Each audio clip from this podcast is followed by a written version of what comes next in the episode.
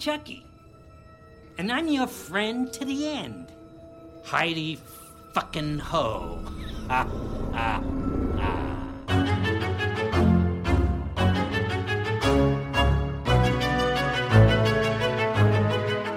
And welcome back to Chucky Queers. We're talking about Chucky season one, episode two. And I'm Joe. And I'm Trace. And uh, yeah, we're, we are on episode two of Chucky titled Give Me Something Good to Eat because this is a Halloween themed episode, everybody. Indeed, which is fun, except that we also have an episode dropping next week. So hopefully it's still Halloween night. I don't know. We'll find I out. have no idea. Um, but nevertheless, I mean, we, we, we, we get some really fun Chucky isms in this episode. I gotta say Mhm. that as I mean, I while I still like this episode, it was a slight step down in quality from the premiere. Yes. but I don't hold it against it because honestly, that's kind of how it works for a lot of shows, right? Like we have like Oh, everything absolutely. in this pilot to like, hey, like sell, buy, buy me network, buy this show. So this Mhm. was kind of like, okay, like let's now get back in our groove and slow down a bit to see set up what the rest of the season. Absolutely. Yeah, you've got to settle down. You've got to let the characters breathe a little bit. Let's Mhm. also not forget this episode takes place a week after the timeline of the first episode. Yeah. And like the main character's dad literally died and he's now living with his uncle. So it's not going to be like Chucky goes on a killing spree. It's going to be, hey, how is this kid doing? Even though he does kill someone in, in a really fun kill, by the way, it's just Yeah. um, it was one of those things where um, uh, okay, I know you don't cook, but does your Mhm. husband do y'all put butcher knives in the dishwasher? So we don't actually use the dishwasher. The fuck? There's only two do- of us. What do you? What? I just hand wash the dishes. Oh my god, I run the dishwasher literally every other day. Oh, cool. Chucky says, thanks for killing the planet, Trace. no, okay. So I, I- I have always learned that you don't put knives, like especially expensive Yeah, knives no. like that, Mm-mm. in the dishwasher. You're supposed No. to hand wash them and Yes. dry them immediately. So I was immediately like, um, maid lady, I don't. Mm-hmm. again, the irony here, I don't know her name, but um, you know, I don't think that um the the joke, the parents know her name. I mean, they know her name, but they don't know anything about her. yeah. Uh, her name is Annie, by the way. Okay. God. And also, she's not a maid, she's a domestic employee. Nevertheless, she gets offed really quickly in this episode. Um, True. but- yeah. Wh- which is fun. Um, I was a little worried because it's one of those things where I'm like, oh, are we redoing like, oh, we're framing the kid, like and Mhm. the cops are gonna think. Which, granted, we have the added bonus here of the cop's son being the main Yes. character's love, Love interest. So that's a good, really good tweak to it. But I'm also just like, oh, I hope we don't spend too much time with this. Like, is he the killer? Yeah, it's a tricky thing, right? Because in some ways, that just means that we're revisiting the first and the second film, right? So it's in continuity with the franchise. Like, in a way, it's almost the show going back to the film's roots. But I'm also with you. Like, I'm not sure that I'm super interested in that. So I think the episode better positions us to go in a new direction because it's like, okay, so Jake is now becoming potentially a willing either accomplice or killer in his own right. Well, because we talked about last week, you know, how it's kind of like, I mean, every gay kid's dream to be like, oh my God, imagine to have this avenging angel killing all, I mean, maybe not killing, but like doing something to all your bullies. Yes. And so this one's, but, but what this, at least the end of this episode does is it sets it to where it's like, oh, so he's going to go under Chucky's tutelage Mhm. and start killing himself. And again, I'm kind of like, oh yeah, that's like, you know, it's fun, but it's also like, ooh, yeah, it's a potentially dangerous thing to propose. I mean, I, I'm hopeful because I do trust Don Mancini to do a good job with this. I think yeah. part of this is going to be Jake reconciling the fact that he doesn't want to be the bullied outsider kid anymore, but he also doesn't necessarily want to kill people either. I mean, that's the thing. I, I'm gonna tell you right now, like I am rooting for this Lexi bitch to die. I am literally just like, like out of anyone else in this show. And so uh, it's so funny because th- I think that's maybe that's where I'm coming from because the heel turn he does, you know, where he's looking at the, it's a really good shot actually, where we It have the knife. Um, Mhm.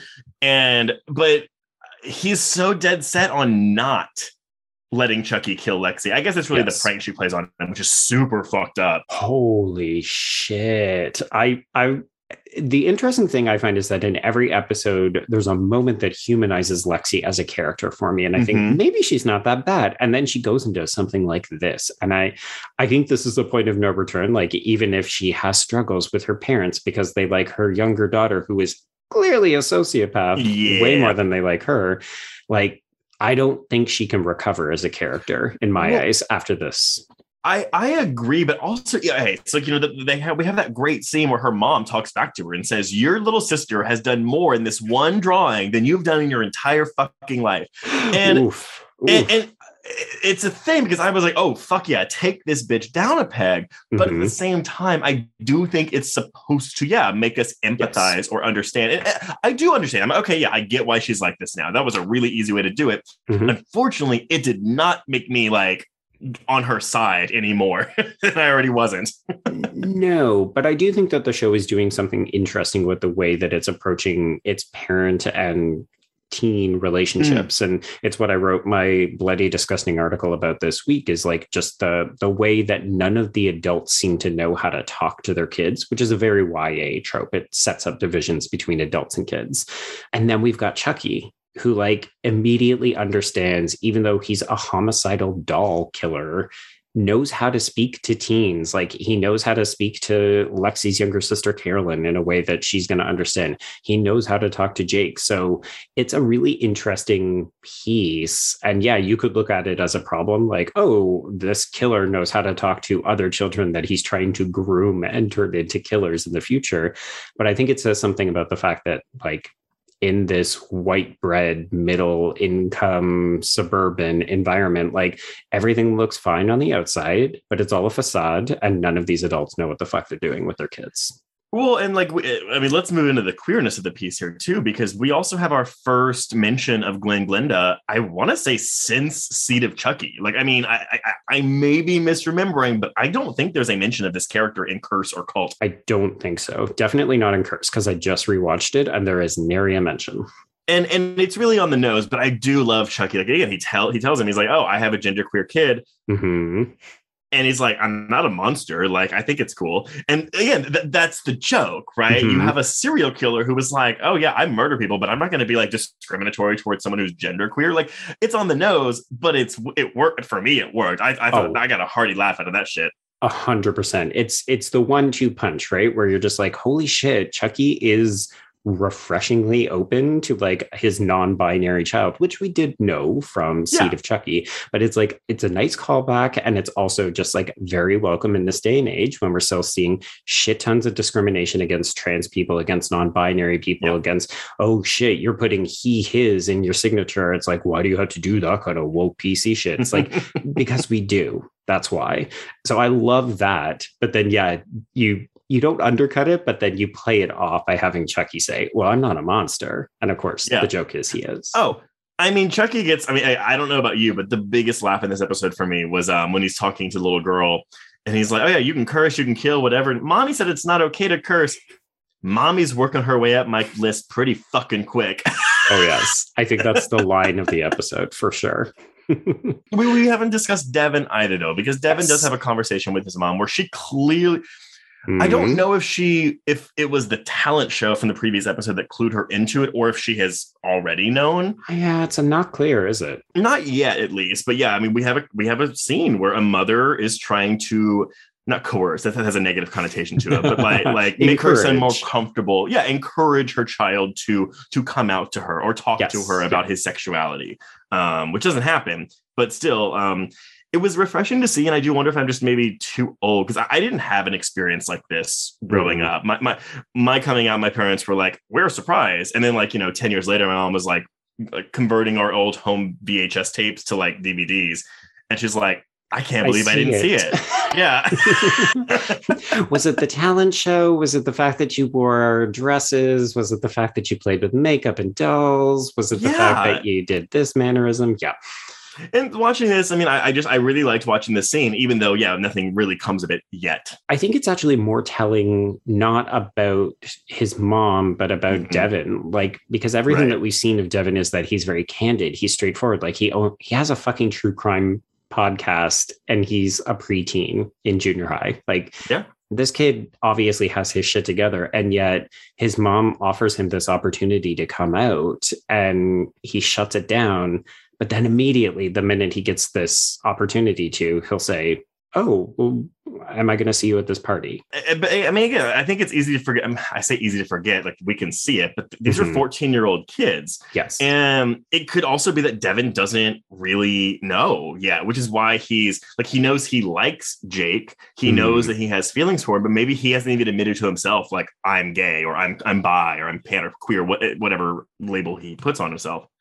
That is very true. Yeah. Cause I mean, I don't know about you, but when I was around this age and a little bit older and struggling with my sexuality, the Mhm. thing that I would say was that I knew I was different, but I didn't know what it meant. Like, I was interested in men, but I didn't think it was a sexual thing. I thought that I wanted to be them. And then it was like, oh, I want to be with them. That's so funny because my thing was I was I was told myself I love girls, but it was just because I liked hanging out with girls. I just Right. never thought about girls sexually, but I didn't think about that. I was like, oh my god, I love being around girls. I'm not gay. Yeah. How could I Um, possibly? All I do is want to spend time with girls. But but that being said, though, I mean, I, I know I came out like I mean, I came out when I was 16, um, but it was only after I got my first boyfriend that I felt comfortable enough coming out because it was like, oh, I have someone on my side at least that I feel like can yeah. again it, it- i feel less alone. I feel more i feel stronger and like more willing to be able to say this about myself and tell other people about it because i have someone here with me on my side. So that could also be something that we're I, I maybe we'll see that develop between devon and jake. I think so. I, I mean, it seems like a fairly safe assumption to suggest that these pair are going to be a lifeline to each other, right? Like Jake will encourage Devon to be more true to who he is and come out, I think. And also, Devon will rescue Jake from being too much like Chucky. well i was going to say though so okay so do you think that devon is a potential victim of chucky's in the future I think he will be in danger. And I think that'll be where Jake and Chucky end up coming to blows Draw against each line. Other. which maybe that'll be when nica and jennifer and tiffany come in so Maybe we shall see.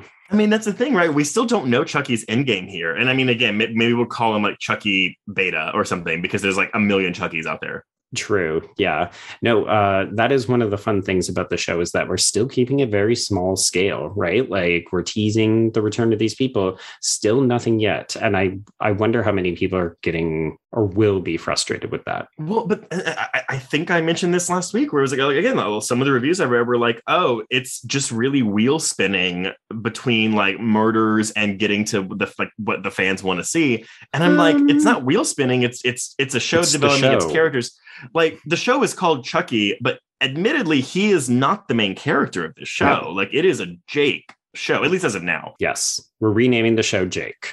Yeah, I don't view this as wheel spinning spinning at all. It's just like, Mhm. hey, like we're setting up stuff. and Yes. I, am not bored. But again, like I Mhm. said, yeah, it's just um it, it's not as bombastic as that first episode was. Yeah, absolutely. And I think it'll be interesting if we keep killing people like one per episode. It's going to be really hard not to have the town go into full panic or have Jake be arrested or Right. something like that. So I'm interested to see how we play with the need to keep it a horror show with a killer doll versus a coming of age queer story.